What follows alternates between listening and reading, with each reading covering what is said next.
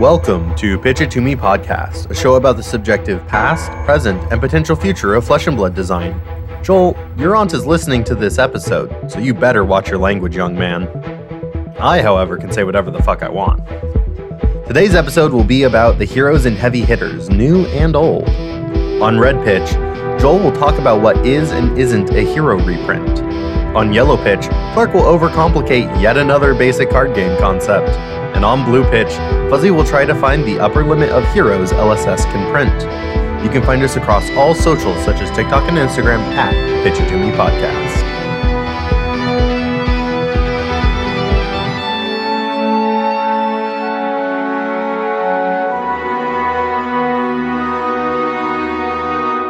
I'm Fuzzy. I'm Clark. And I'm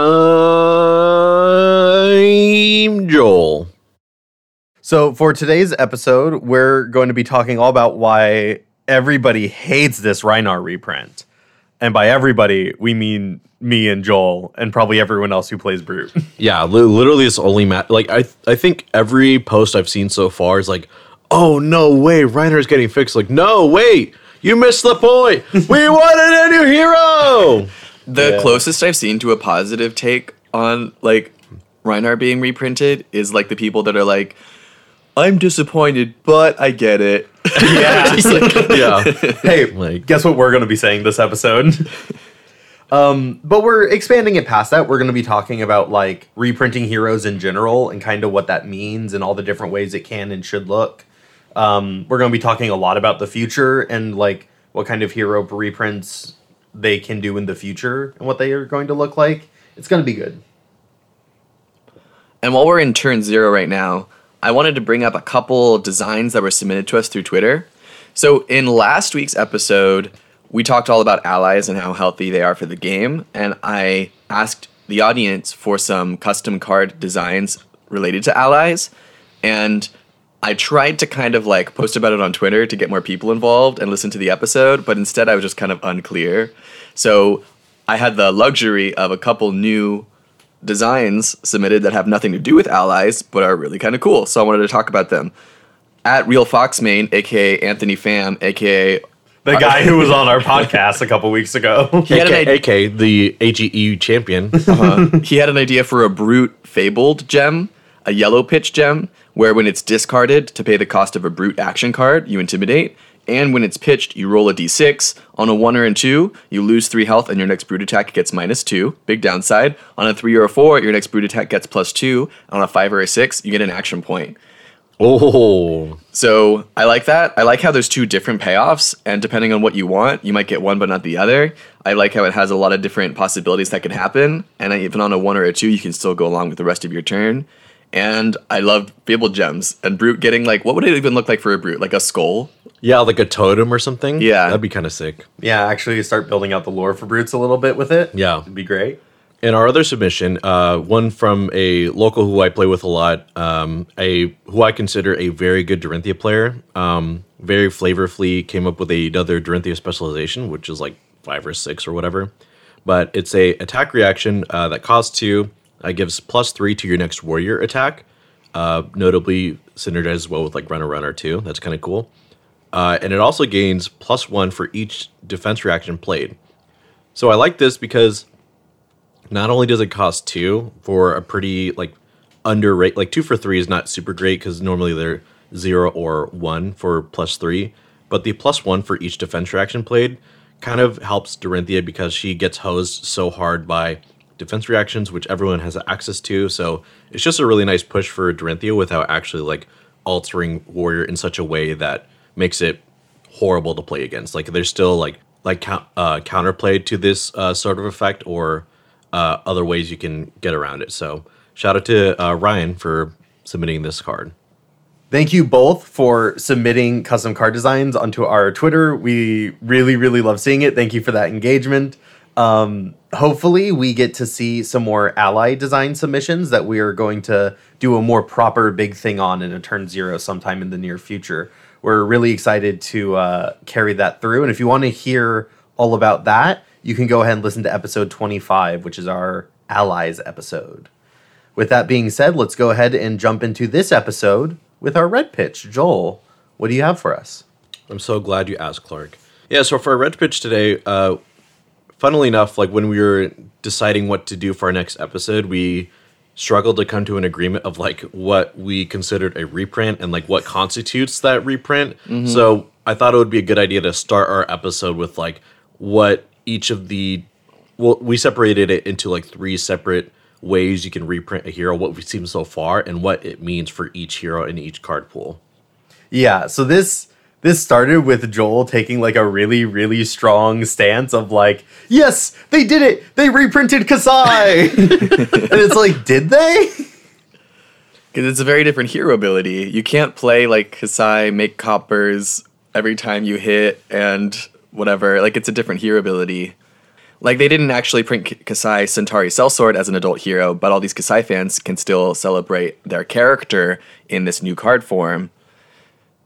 Yeah, because I think Kasai largely represented, like, an underrepresented playstyle within Warrior, which is, like, 2 one-handed weapons. Like, Boltyn kind of does it with this Centauri Saber combo, but none of the Warriors really were able to play this more mid-rangey game plan where you can block with 1 or 2 cards and then still play, like, a go-again card with, and, you know, swing with both sabers.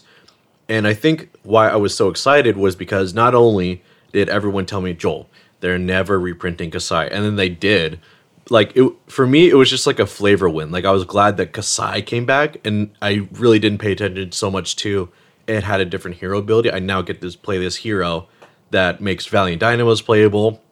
It's this playstyle that isn't really supported just yet, that hopefully gets more support in this upcoming set. And that's what I was most excited about.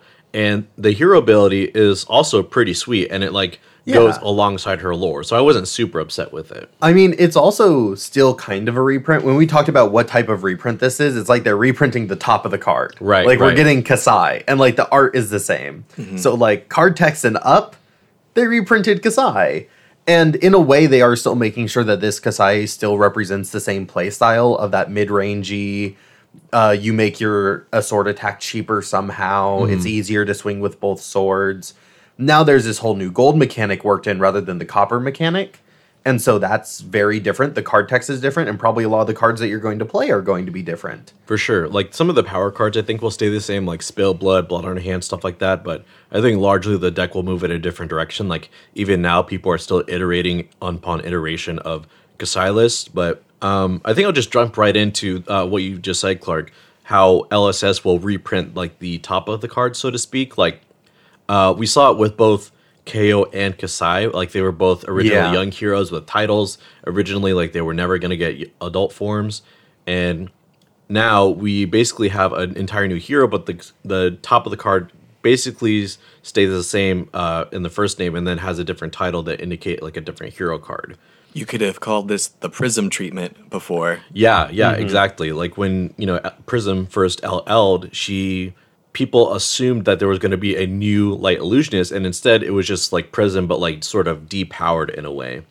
And it makes me think about like what LSS like wants to accomplish with these like reprints or bringing back old heroes. Like, it kind of makes me think like, okay, maybe this hero, it was too strong or too weak, so let's give them a little bit of a boost in a certain way or tweak it a little bit so that it's more accessible and not as like. Because obviously LL, you assume like that hero won't be able to be played again in the current meta. Mm-hmm. So seeing this new chance is an interesting way to see how they could have like done a redo of that hero. Right, like this Living Legend system baked into the game, it has a unspoken promise that there will be new heroes in the game across the game's history. Like, you imagine 10 years from now, there won't be Prism, there won't be Rhinar, there won't be Katsu, there won't be Dromai. But when they print a new hero in the game that is Prism, at least by name, you're like, okay, so it's not necessarily going to be an entirely new cast of characters. That might bring the favorites back from season 1 into season 4 because the show wouldn't feel the same without them. Yeah. But when you're like losing to Prism all the time, and you start to get that feeling of like, I'm kind of over her, I'm ready for her to LL, and then they print a new Prism, so the card pool is pretty much the same, and the specializations are all still there. You're like, flashbacks. Yeah, it's interesting because with that promise of like your card pool will never be invalidated, the cards that you invest in will never be invalidated, Prism has a specialization that's fairly powerful. Mm-hmm. It would feel pretty shitty if you like invest in like a full foiled out playset of the Arclight Sentinels. Yeah, yeah. And then they never print a new Prism again. Mm-hmm. Or even like, okay, a new Light Illusionist, do they still need to work around Heralds? Because Heralds are a massive part of Prism's playstyle. At the very least, a massive part of the card pool. Yeah, and then you go, okay, so if it's not about Heralds, then what is the new Light Illusionist about? And then you're printing new cards and you're really siloing design, but then all those old cards aren't usable anymore unless you design the new hero around them, and it just gets a little messy. Right. So I understand why there's a lot of this type of reprint, where they're just going to reprint the name and the general playstyle. Exactly.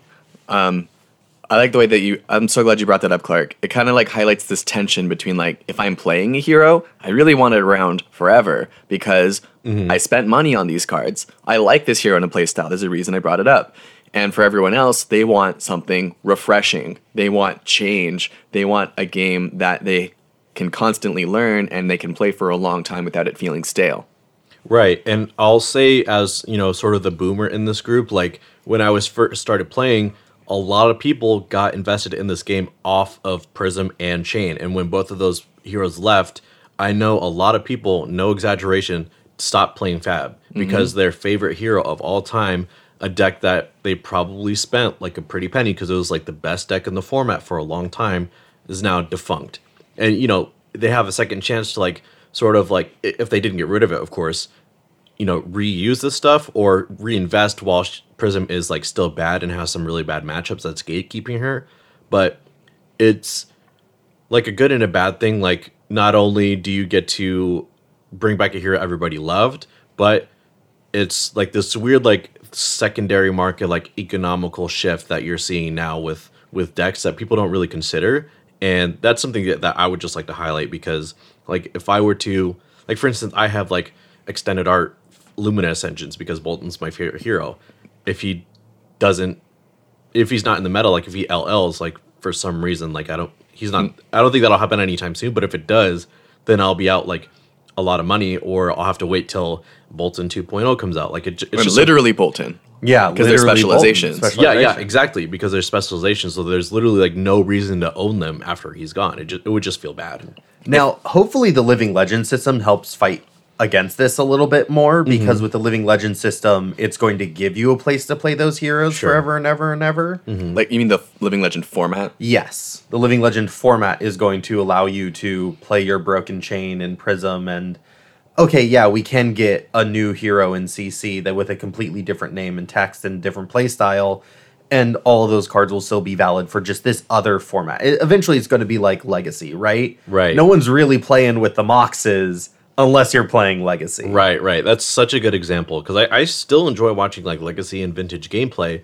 because it's like an era of Magic that just doesn't exist anymore in the mainstream. Mm-hmm. And, you know, that kind of makes me think of the inverse where they kind of reprint or a like carbon copy of the hero. Like we got two Prisms, but only one Chane. And the other one was obviously Vincent. And people right off the bat notice that not only, I mean, it's cool, but it's just a stark difference in power level compared to Chane. So this is an example of like reprinting the bottom of the card where you basically just, based off of LSS's promise to always like, if a hero LLs, a hero with like the same talent and class combo will replace it eventually. So far we've seen a lot of the same hero, like with the top card, and Vincent would like be the first example of, okay, we fucked up with Chane. I mean, we messed up with Chane. Yeah, watch it, buddy. We messed up with Chane, so let's give you something else. And it almost seems like it's like purposefully underpowered. So that's it. It almost seems like LSS's approach to like fix their design mistakes from their, you know, younger selves. To be fair, I think we also saw a downplay in power in the new Prism. So sure, yeah, the downplay in power to me has less to do with like the whether they're bringing a character back or whether they're putting in a new character.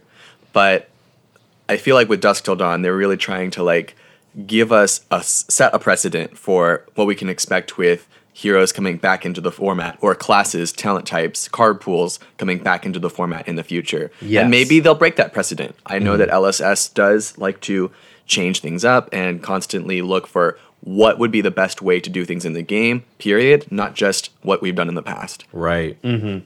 I think it's really, really telling that they did do both in Dusk Till Dawn, right? They did the reprint of Prism, but then they didn't reprint Chane. I also want to mention that it could be a little bit due to story. Mm-hmm. Like, maybe they just didn't have plans for Chane, or the plans that they have for Chane, they didn't want to happen right now with what they're doing in the story. Mm-hmm. But they did have Prism being very involved for a lot longer. Yeah, she's like queen now or something, right? Yeah, she's like, she's something important. Advent of Thrones, whatever the fuck that means.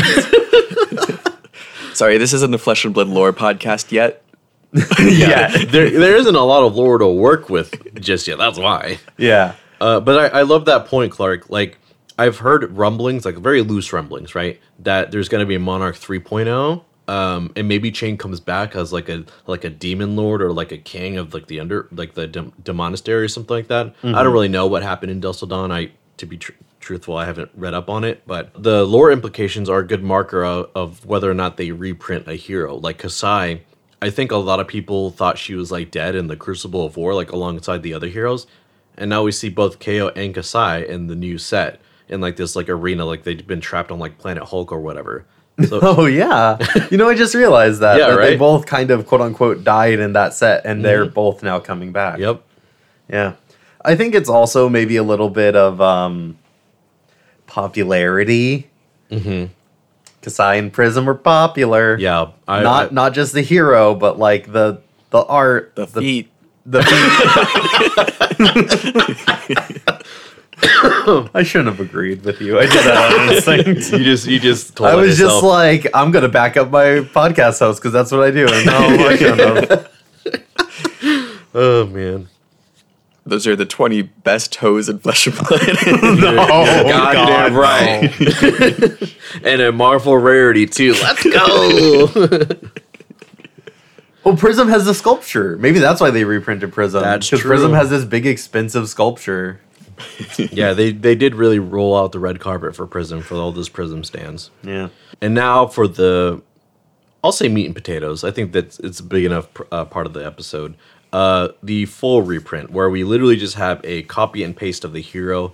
The first one, I think, was like Azalea and Outsiders, like to try and... And Katsu. And Katsu, yeah, you're right. Both Azalea and Katsu to kind of... You almost forgot about my boy. I'm so sorry. Benji, too, technically. Yeah. Oh, yeah. So there's three reprints in Outsiders. My goodness. I really did not pay attention to that set.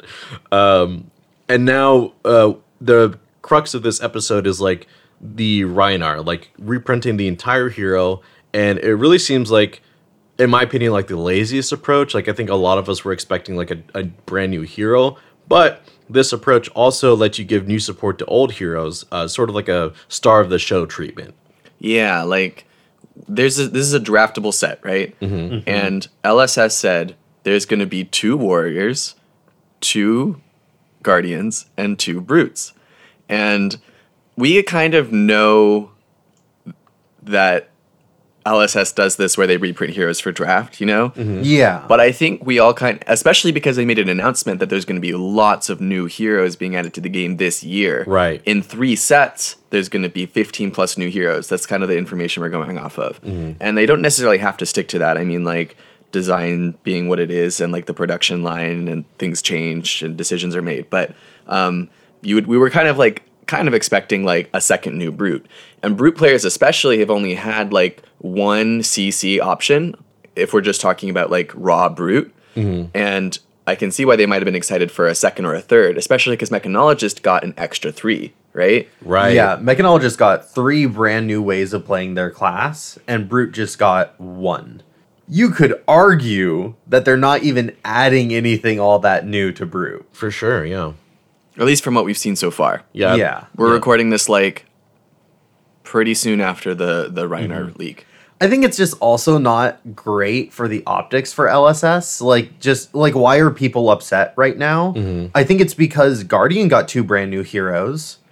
And Warrior got two brand new heroes. Why does Brute only get one? Why does it always feel like Brute is the stepchild who has to go live in front of the fucking fireplace? Like, yeah, it almost seems like the Brute player populace is just like sort of limping to the next site. Like, please let this be the set where I get a sick new Brute or a sick new mechanic, and it's just like slap in the face after slap in the face. And I think that's why a lot of people are frustrated, myself included, because dude, I'm tired of playing the same freaking game, like with a, like, you know, a new swing big or a new like savage beatdown or whatever. Like, give me a new hero, show us what you got. Like, it's okay to have a pushed hero that doesn't have Runeblade or Illusions at the bottom. Like, it's okay, I promise you. Like, when we were talking about single class sets, I think Brute came up in our conversation as like probably needs some like new mechanics for sure injected in to really revitalize the class.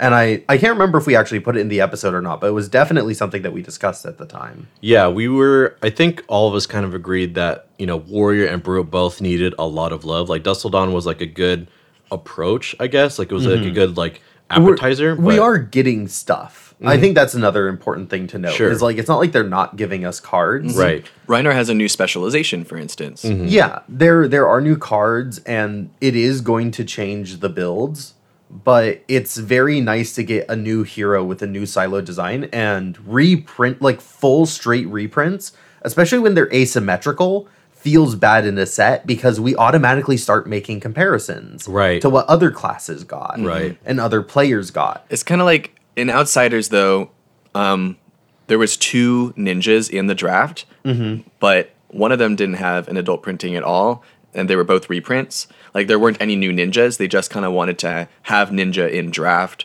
or they wanted to expand on the ninja card pool. Yeah, they wanted that. It really felt like that was making the hybrid set work. And so they're like, oh, we have these two that we think will go well together, and then we think this is the nice third class to sort of tie it all together in a nice triangle. And I guess they must have wanted to do that with Brute and Heavy Hitters, but they only wanted to introduce one hero into the game for whatever reason. Yeah, I think there's something we're missing, at least from like the...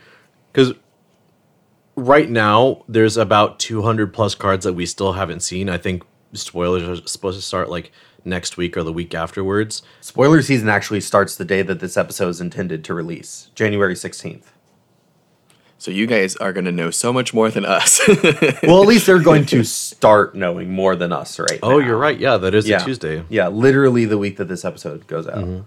I do think KO is an expansion on like what Brute could do in the past, and gives another option for Brute players if they don't want to focus on like discard and intimidate as much. Like, especially because of all the limitations that have been put on Brute so far, coming like blue sixes, you know, like KO can run a lot of blue sixes, and it's just very siloed to you have to run KO if you want to have this design. And I also think that part of this is the timing. You bring up the spoiler schedule. If they had announced from the get-go that Rhinar and 5 new heroes are entering the game, like if they had like been really upfront about Rhinar being in the set as a draftable hero, it's the same Rhinar Reckless Rampage from before, and there's going to be 5 new hero abilities with some recurring characters. But because they waited until like it was the second to last hero revealed, because we just saw Victor after that, then that's kind of what I think like that gives us the baited feeling, you know? Very much so. Yeah. I think if Rhinar was the first one that they announced, people would be like, oh, there might be reprints. And then every single time a brand new hero design gets released, everyone's excited because everyone's feeling good. Oh, this one wasn't a reprint. Oh, this one wasn't a reprint. Like, literally, if they had announced things in different orders, we might not be doing this episode right now. No. So, yeah, I think that really gets to like the crux of this pitch, which is, what does it mean to reprint a hero? Is it the text, the literal hero text, like the ability, what it goes in that little white section with the nice bolded keywords? Because that's essentially what the Rhinar reprint is. Is it them reprinting the top of the card? Because we know that means that the hero is going to get support in the card pool. That can be a way of like reprinting a hero, is giving that specific archetype and playstyle a bunch of support. And it also like opens up specializations again. It means that everything's going to be pushed towards that hero. Or like, was it technically a Chane reprint when we got Vincent? Like, which of these are reprints? In a way, all of them are reprints. Right. On some level. None of them are also reprints except for the Rhinar. Rhinar is 100% a reprint. Yeah. And then it's like sort of like a Venn diagram, like it gets further and further from the center. Like, okay, yeah, this is technically a reprint because it has a name. And okay, now it's not the name, but it's the same class and card pool. So now that we've broken it all down, I hope you guys are really confused because we are every time this conversation is brought up. So the reason is because we want you to tell us, like, the mass consensus. Go to the Discord and let us know. The comments, our Twitter, just tell us because we can't agree. Yeah. You guys keep using that word wrong. Yeah, yes, we need a handsome mediator over the internet to tell us. But I think that wraps it up for my section. Clark, would you like to take us into Yellow Pitch? Yes, so for my Yellow Pitch, I am going to talk about should new heroes expand or iterate on the card pool design. What do you mean by that, Clark? Well... Man, I'm sorry. In the little prep I wrote down, I overcomplicate a very basic idea because it should be basic, right? It's like, oh yeah, new hero. It's like, no, that's not good enough. Does the new hero expand or does it just iterate? And it's like, Clark, what the fuck are you talking about? It's just a new hero and new cards. Be happy. And I'm like, no. Word for word, our Discord conversation. We need to classify. So I think that a new hero should expand on the card pool and for what the class is trying to do. At the end of the day, it's odd because Flesh and Blood players are oftentimes, they play a hero and that's how you hear them talk about it, right? I am a Viserai player, a Briar player, a Levia player, but you aren't really. You're playing that hero, but you're also playing the class and the talent. And as this game gets bigger and bigger and more heroes are introduced, you need to kind of remove yourself from that so that you can flex to the new heroes that come in and still be able to return to those original heroes. So I think new heroes should really expand the card pool. I think Teklovossen was a great example of this in Bright Lights. He brought in brand new mechanics. Not only was scrap interesting, he played very deeply around playable equipment cards that were actions that went inside your deck. It was brand new. It really expanded what the mechanologist did and was very siloed away from what we expected from mechanologists before he was printed. I like how Teklovossen really did new things to mechanologist, and you can credit that with his hero card, but also I think all of the evos are really associated with him, or most of them, and throwing in a new card type, basically, equipments in the deck, like, really changed how Mechanologist has the ability to work in the future, and it almost barely has any connection with Mechanologist in the past, namely the Banish Zone. When you boost a card, you can play it from the Banish Zone with Teklovossen, so it rewards you for playing boost cards. It rewards you for interacting with the old card pool. However, you could just play Bright Lights cards in Teklovossen. You could just play evos, scrap cards, neither of which were really a thing for mechanologists before, so you kind of have the option of playing more of a classic game plan or really leaning into new things. Yeah, that's such a great distinction, and it makes me think of, like, because Flesh and Blood, I think, also rewards specialists, like people who play one hero for long periods of time. So although you want to consider yourself like a warrior player or a runeblade or illusionist player, like, if you play one hero for a long time, like, for instance, like Dash players, I think, Fuzzy, you've said this before, mechanologist players were often just Dash players. Mm-hmm. And I think that experience of playing Dash for so long now lets them pick pieces apart from, like, the original Dash gameplay and silo a bit more. Like, do I want to play a bit slower and play with, like, the Banisher with Teklovossen? Do I like items and I want to play with new Dash IO? Or do I want to have this, like, more... Would you say, like, value game plan with, like, Max Nitro with, like, the new Construct Mechanoid?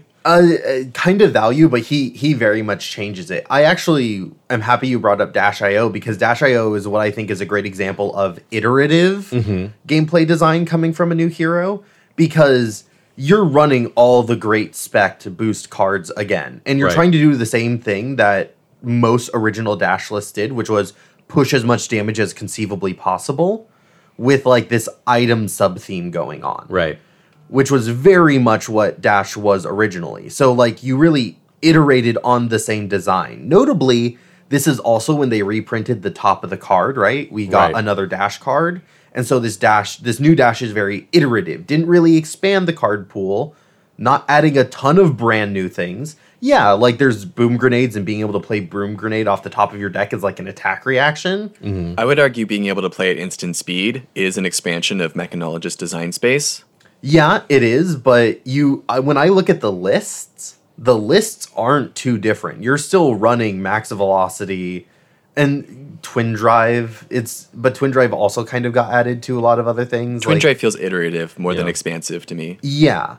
And so when I see the Dashio, it feels like, yes, it is new. Yes, it is different. Of course it should be. Oh my God, if they reprinted a new hero with different card text and it feels the same, they have definitely failed. LSS has 100% failed in printing a new hero in that instance. So it should change, but did it really expand? Did it really properly expand the way that Mechanologists play their game? And I don't think Dash.io did. I think Teklovossen did. So now coming into Heavy Hitters and talking about Rhinar and Ko and like what Brute is going through, I don't think they got an expansion in the same way that Guardian and Warrior did. Not that we've seen yet. Yeah. Yes. So Guardian and Warrior got the new mechanics featured in the set. They have heroes that care about wager and clash. In fact, Guardian literally has one hero design that cares about wager and another hero design that literally cares about clash. They are built around those brand new mechanics. Warrior has a hero that is, once again, built very heavily around the wager mechanic. Mm-hmm. I think they are being expanded. They are having a new hero card that is siloed into these new mechanics, whereas Brute does not. Yeah. It feels iterative. Beat chest is a new mechanic, right? It's a brand new bolded keyword. Mm-hmm. But does that really change how Brute was playing all that much? We still care about having lots of sixes in our decks, and we need to make sure that we have a card to discard. Yeah. We didn't change a whole lot there. Yeah, because, I think in a few months we'll see, Rhinar lists that will probably look more or less the same. Plus the new spec, plus some of the beat chess cards to make your discards more deliberate. Very reliable, which is really important when you finally get the tempo and have a nice big 4-card hand. Mm-hmm. You don't want a bunch of misses, or you really want to be able to select the card that you're discarding so that you don't screw yourself by the randomness. Mm-hmm. And it also makes me think of, for instance, Dorinthea and Boltyn were very different playstyles. Dorinthea really cares about Dawnblade, one big-ass Dawnblade swing, and then getting another to scale up this weapon. You have scaling. And then Boltyn had this, sort of mid-range slash aggro, and it introduced attack action cards. So those are two very different designs, and now we have, two more designs in Warrior, which feels like a lot, so there's plenty of space to grow, and it just didn't happen with Brew. Like you said, we still care about the same stuff. And it sort of seems like there's an inside joke, we give you blue sixes in one of the heroes and really nowhere else, at least, until we look at the whole card list. But I'm in agreement with you. I don't think Brute is doing anything like it wasn't doing before. And it just seems like we won't see anything new from Brute. It will get a lot more consistency, but in terms of expanding anything, I think it's more just reiterating. Mm-hmm.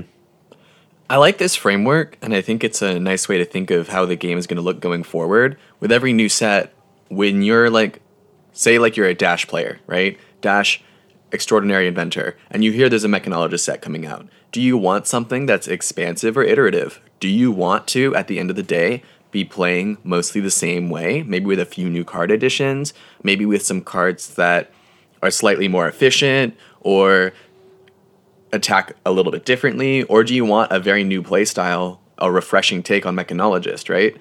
With Brute, it looks like it's mostly iterative stuff where if you liked Rhinar Reckless Rampage before, you still will. He'll be playing a similar game plan with maybe a little bit more consistency. Maybe you don't even want that. Maybe you're like, oh, choosing what I discard, that takes away from what I liked about Brute. I liked the chaos and it being out of my hands.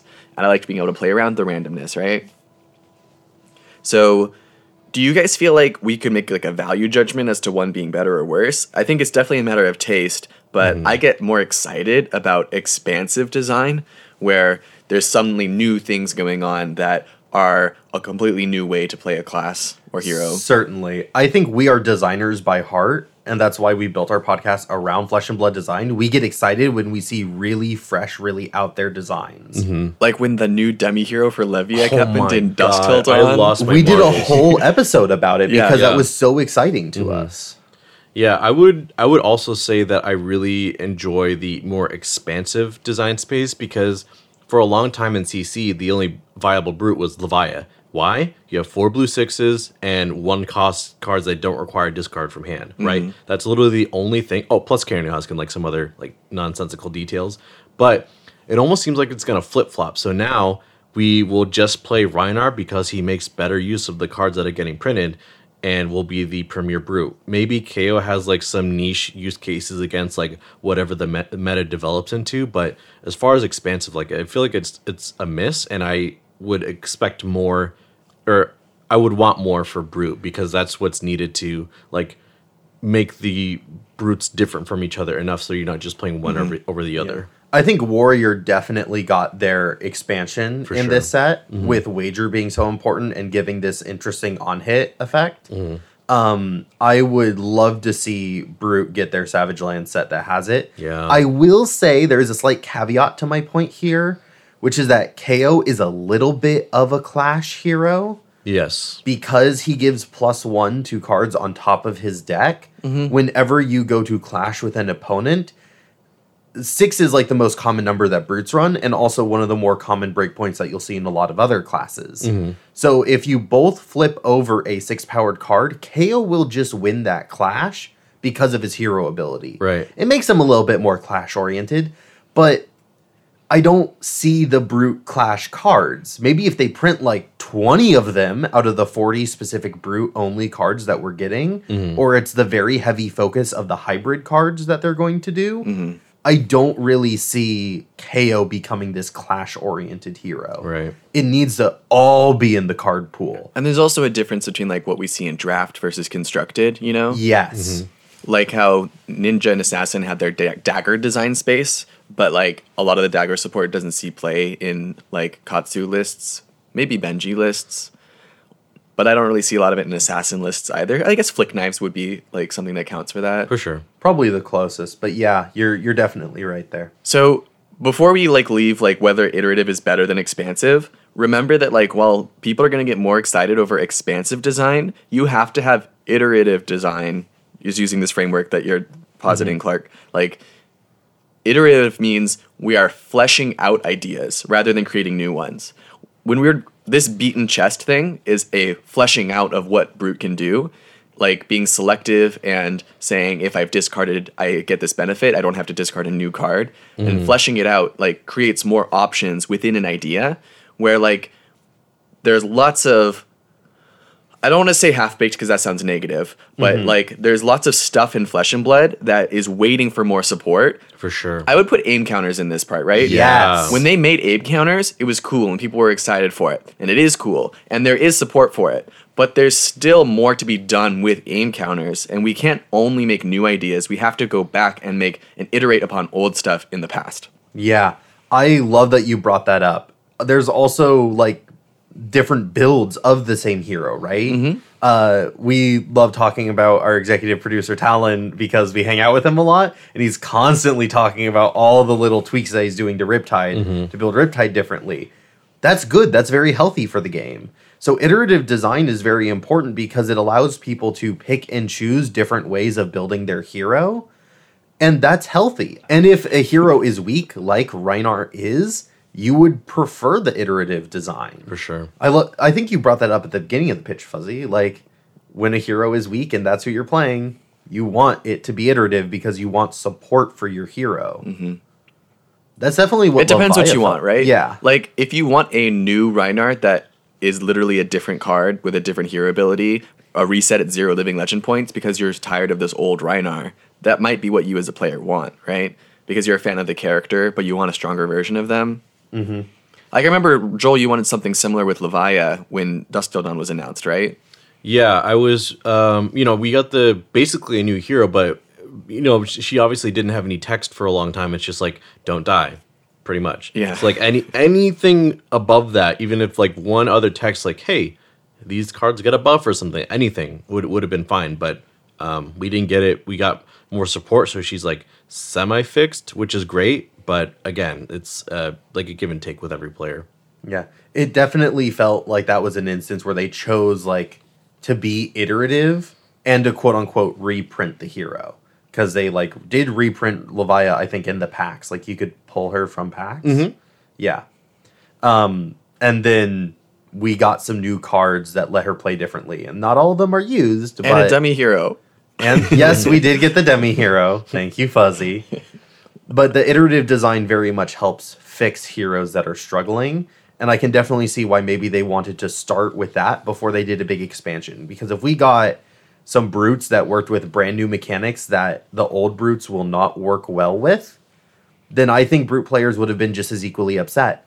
Because they would be like, well, now what? Rhinar's chopped liver? Yeah, that's so true.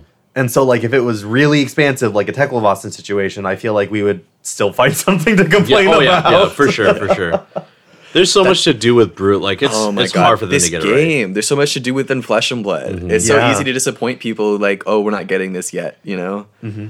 But it is awesome because that means that there are so many opportunities. And so, absolutely. Definitely asking you, the listener, I want you to think about, like, your hero. Do you want your hero to get new support, or would you rather see a fresh new way of using your cards? That's a good question. I'm going to be thinking about that too. I might even just start off the conversation, because there's plenty of heroes where I'm like, man, if we just had like more of this or less of this in like a different direction, it would be so much better. Mm-hmm. All right. I'll let you get into the comments type of little thing. You can pause right now. That's okay. But we are going to have to move on in the episode over to our blue pitch. Yeah, I've really been enjoying the conversation so far. I feel like we've been talking for a long time, so I think I'm going to keep my blue pitch shorter. So what I want to discuss in blue pitch is the amount of heroes in the game overall. Because when we talk about Rhinar entering the Heavy Hitters Limited scene, in absence of another new brute, it means that there's one less hero in the game, period. There's 5 new heroes being thrown into the mix instead of 6. In the quote-unquote meta, that is all playable heroes in the game. In the game right now, pre-Heavy Hitters, there are 20 legal CC heroes, like the ones that were printed minus the ones that hit Living Legend.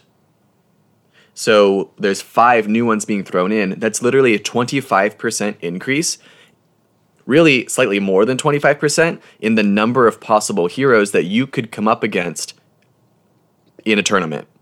Actually, it's exactly 25%. 25% increase in the possible number of heroes that you could come across in a tournament. When we're talking about a variety of play styles, a variety of game plans, the fact that you need to come up with a sideboard for your deck, and you craft your sideboard based on who you could possibly come up against, right? You look at, like, in a competitive environment, you're typically going to look at what heroes are being played and are active. But in a lot of Flesh and Blood events that I've seen, that I've been to, that I've played in, there's a really wide variety of heroes at the table. You'll have lots of onesie-twosies. You'll have, like, a tournament of, like, 25, 30 people where, like, the most represented hero only has, like, 5 or 6 players, which is kind of insane to me in a competitive game. It's something I'm really not used to seeing.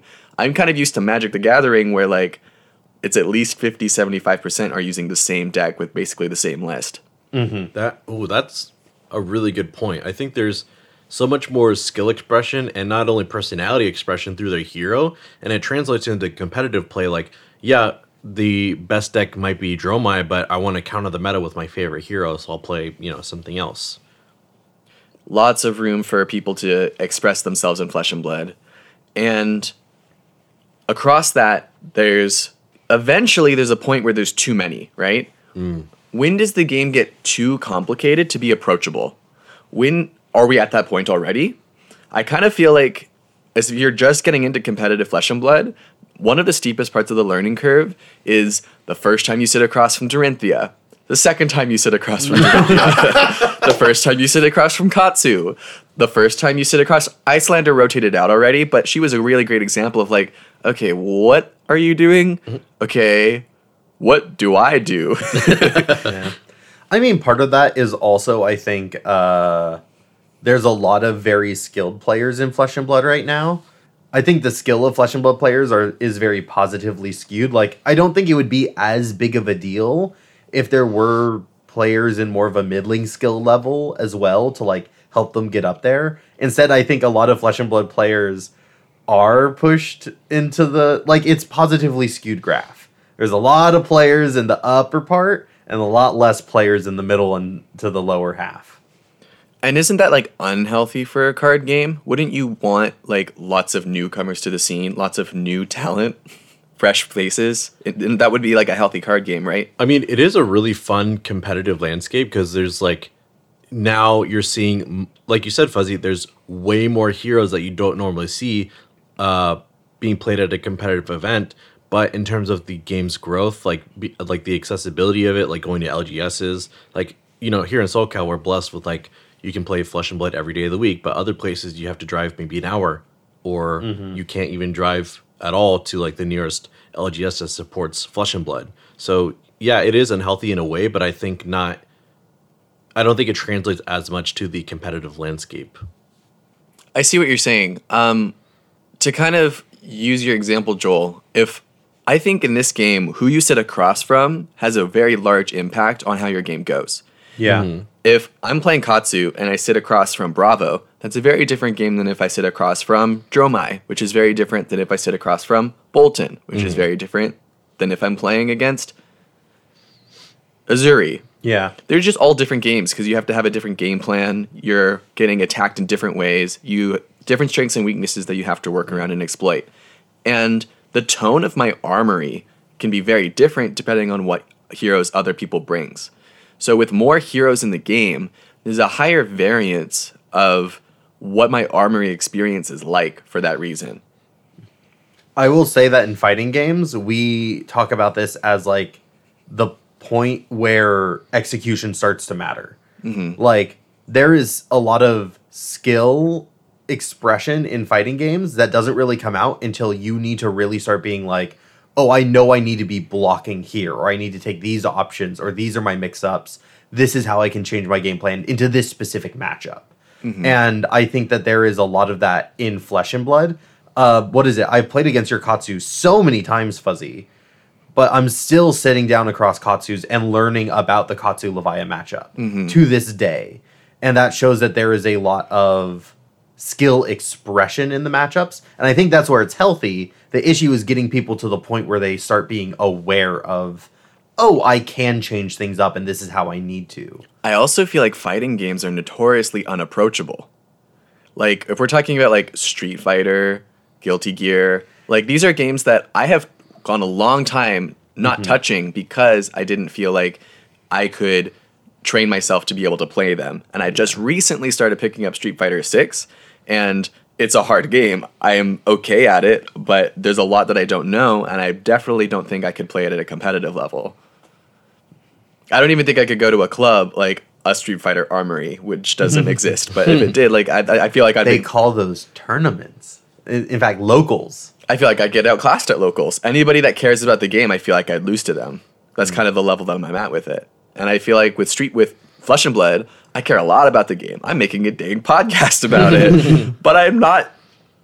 I spend so much time thinking about Flesh and Blood, and I have a hard time imagining someone just kind of picking up the game casually and feeling comfortable with the amount of information that's out there for them to learn. But I also understand how engaging and enticing that is. Yeah. Like... to tell you that how deep this game is, and you can spend your entire, like, hobby bandwidth on Flesh and Blood, thinking about it constantly, learn something new every game you play. It's a very rewarding game for that reason. And a big part of that is the hero depth. So many different heroes means there's a lot to learn, a lot of rewards to find. Not only that, you know, we're going into a meta where there's, like, a couple of really strong decks. Like, Dromai obviously is, like, the number one offender, but it's not shaping the meta as it has, like, with the previous few metas, like, you know, Lexi, Starvo, Chane, all that stuff. Yeah, you're only, like, probably going to have to face Dromai in a tournament. Right, so it's so much more open, which makes it really hard to tech for anything specifically other than Dromai. So you kind of have to, like, sort of, like, do a shotgun spread of, like, okay, this matchup I'm, like, okay into. Maybe I add, like, one or two of these cards. Like, it's very open, and I think that's what makes it really enjoyable to play against, but a little overwhelming, too, because, like, man, there's a lot of heroes in this game. I forgot. 20 becoming 25. Mm-hmm. Mm-hmm. And it's only going to get bigger. They're adding a lot more new heroes. At least at armories, in practice, you are fighting the same people over and over again, and people aren't necessarily super likely to change their decks all the time. So when you go to your locals, you're like, yeah, I'm ready for Riptide because there's a local Riptide player, and I'm ready for that tryhard that plays Dromai. I think it's also just nice because more heroes means more opportunities to play the game and more different ways of playing the game. Yeah. I would love to be the guy who has like 5 or 6 different up-to-date CC decks that feels good to play. Yeah. That's where I would like to be because then I can go like, well, this week feels like a Victor week. Ah. And then I crack out Victor and then it's like, hey, you know what, I'm going to do Viserai. I know he's not great right now, but I want to play Viserai this week. You know the crazy thing about Flesh and Blood is like your first deck is expensive. It's like $300 or $400. Yeah. But your second Flesh and Blood deck is maybe only $100 after that. Yeah. That's what I was saying in the yellow pitch of like become more of a class player than a hero player. Because I'm not even talking about better job class cards. I'm talking about Command and Conquers, Crown of Providence, Spinal Spring Tunic. Like once you have those, it is true that you still have to spend a little bit of money on your like to actually fill out like another deck, but it's like $100, which is like approachable for some people. Like maybe every other month you buy a new CC deck. Like that doesn't sound too bad, right? Yeah, I guess it depends on how legendary their equipment set is. Yeah. Sure. There's a lot of legendaries there. You're having a hard time. Like there's a lot of like community leaders that when I first started playing, like Dennis Pham, I'm sure both of you know him. A lot of locals around us know him, but when I started playing, the Holy Trinity was Arcanine Skullcap, Fionnull Spring Tunic, and Command and Conquers. You're set. You're golden. Now Arcanine Skullcap has like fallen out of favor, and you can replace it with like Crown of Providence. I think that's like the best generic headpiece to date. So again, Holy Trinity. You buy your Crown, you buy your Fendels, you buy your Command and Conquers. You're pretty much set for any deck. They can go in almost any deck other than like maybe Mechanologist or like Wizard. I don't know, but for the most part, like you said, first deck is really expensive, but everything after that is smooth sailing. You're pretty free to experiment. Yeah, it's kind of to say that, just to reiterate, it's not that hard to switch between different heroes in Flesh and Blood compared to maybe some other card games. Yeah.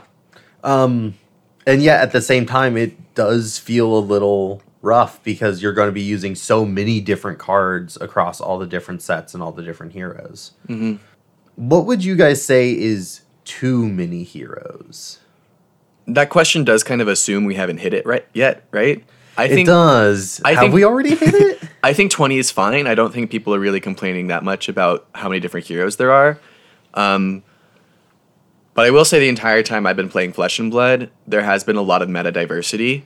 Mm-hmm. I've never been in a very dominant meta where one hero is the like only hero you can play in order to win an event.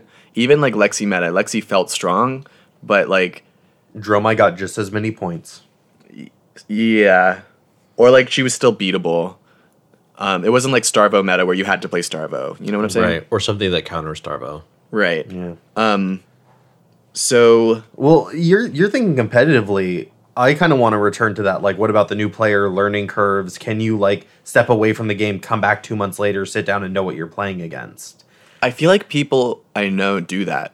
Like, Valerio, I was playing him in the armory the other day, and he's kind of playing the same Bravo deck that he's been playing for a while and having a good time, and he beat me.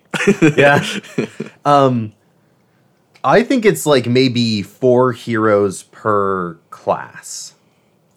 But then how many classes can be in the game? Because eventually, like, in 10 years' time... I think that's the interesting conversation to have is, like... Because I think classes are going to introduce more complexity than heroes, per se.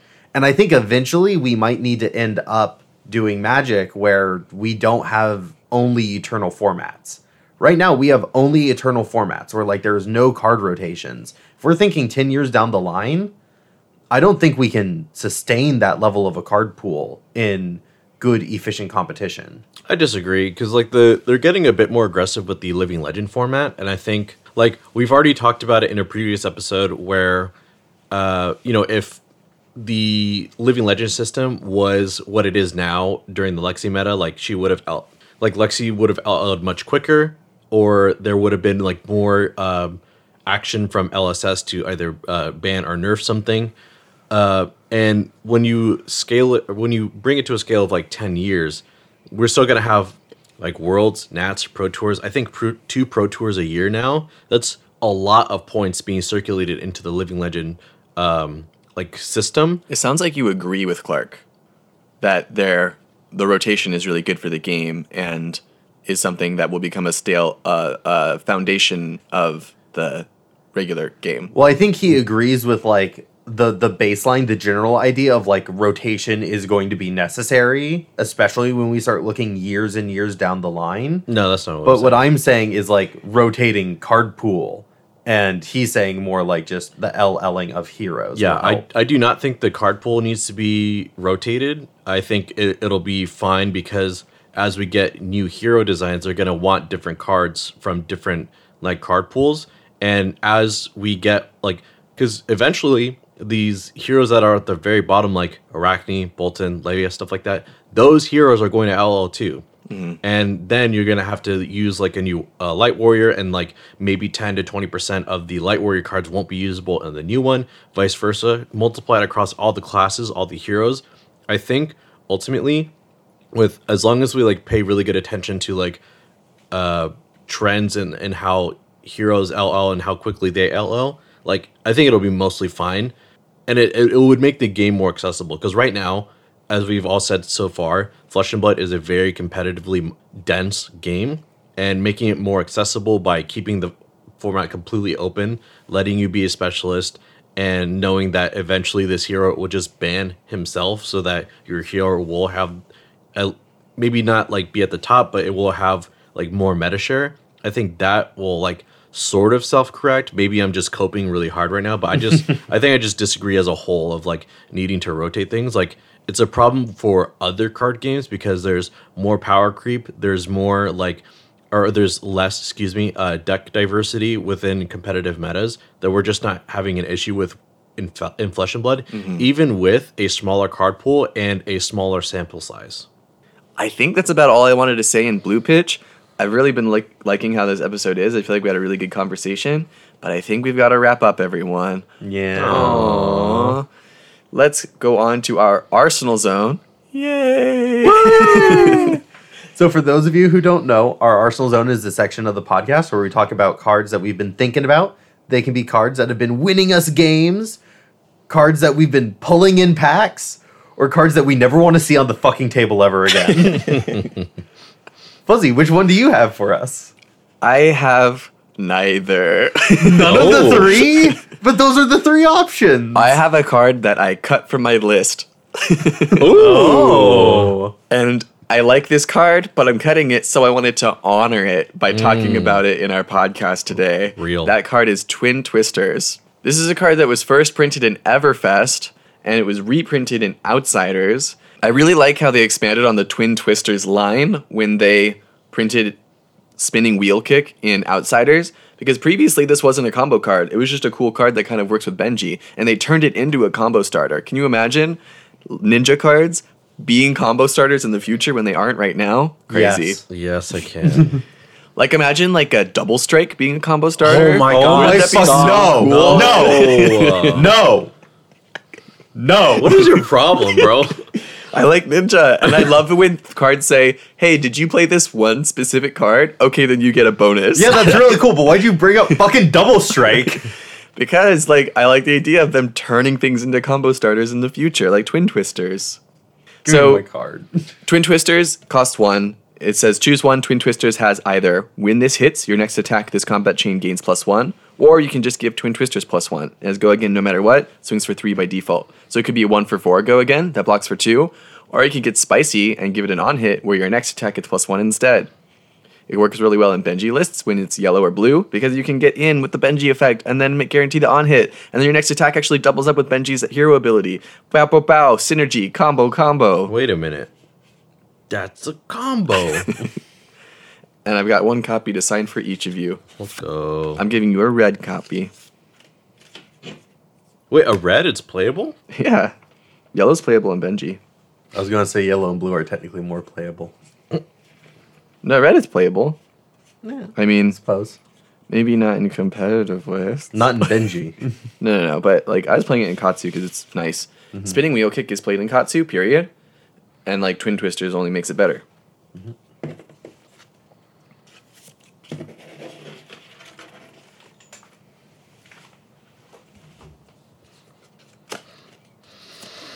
One for you and one for you. Thank you, Fuzzy. That's going in my Fuzzy binder. Clark, what do you have for us?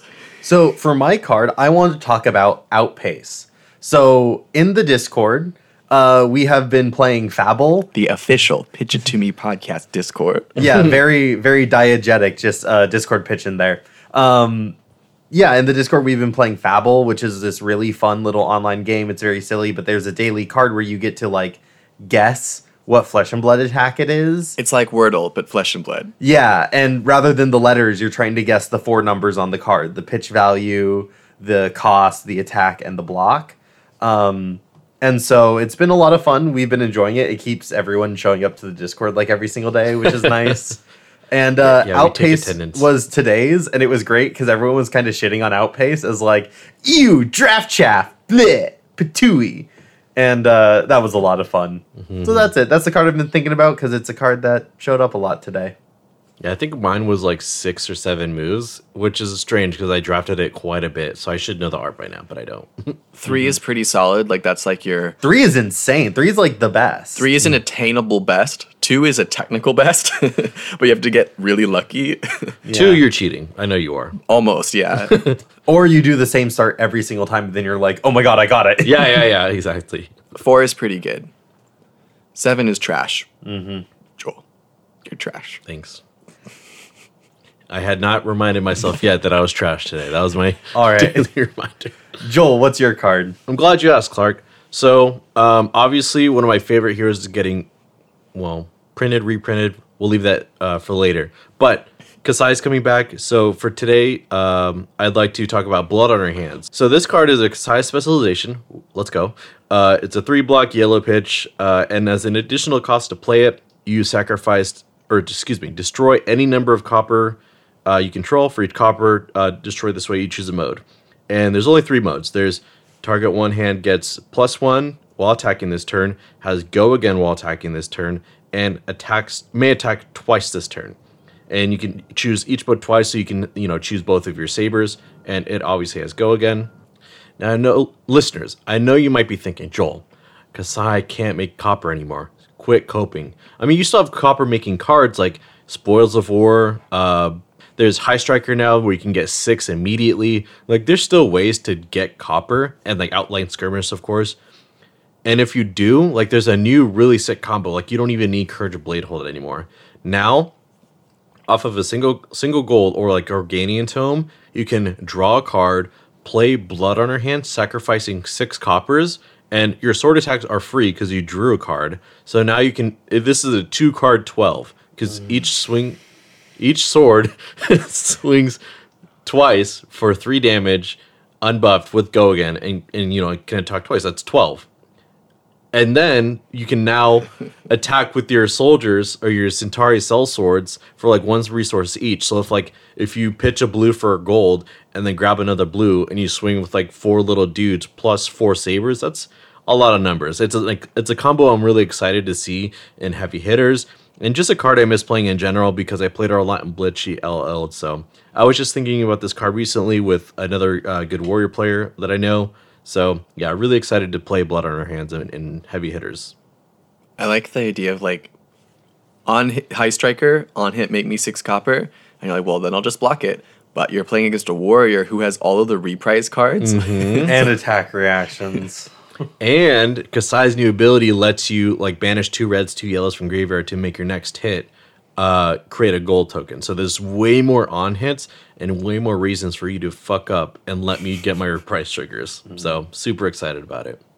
That's it for our Arsenal Zone. Thank you all for listening so much. Before you go, we would like to remind you guys of a question that we said in the episode, which is, for your hero, would you rather see them get printed with some iterative cards that expand their card pool, or would you like to see something that expands the card pool for the class altogether and find new ways of playing the game and your hero? Let us know what you think. Thank you guys so much for listening. Bye-bye now. Toodles. Bye.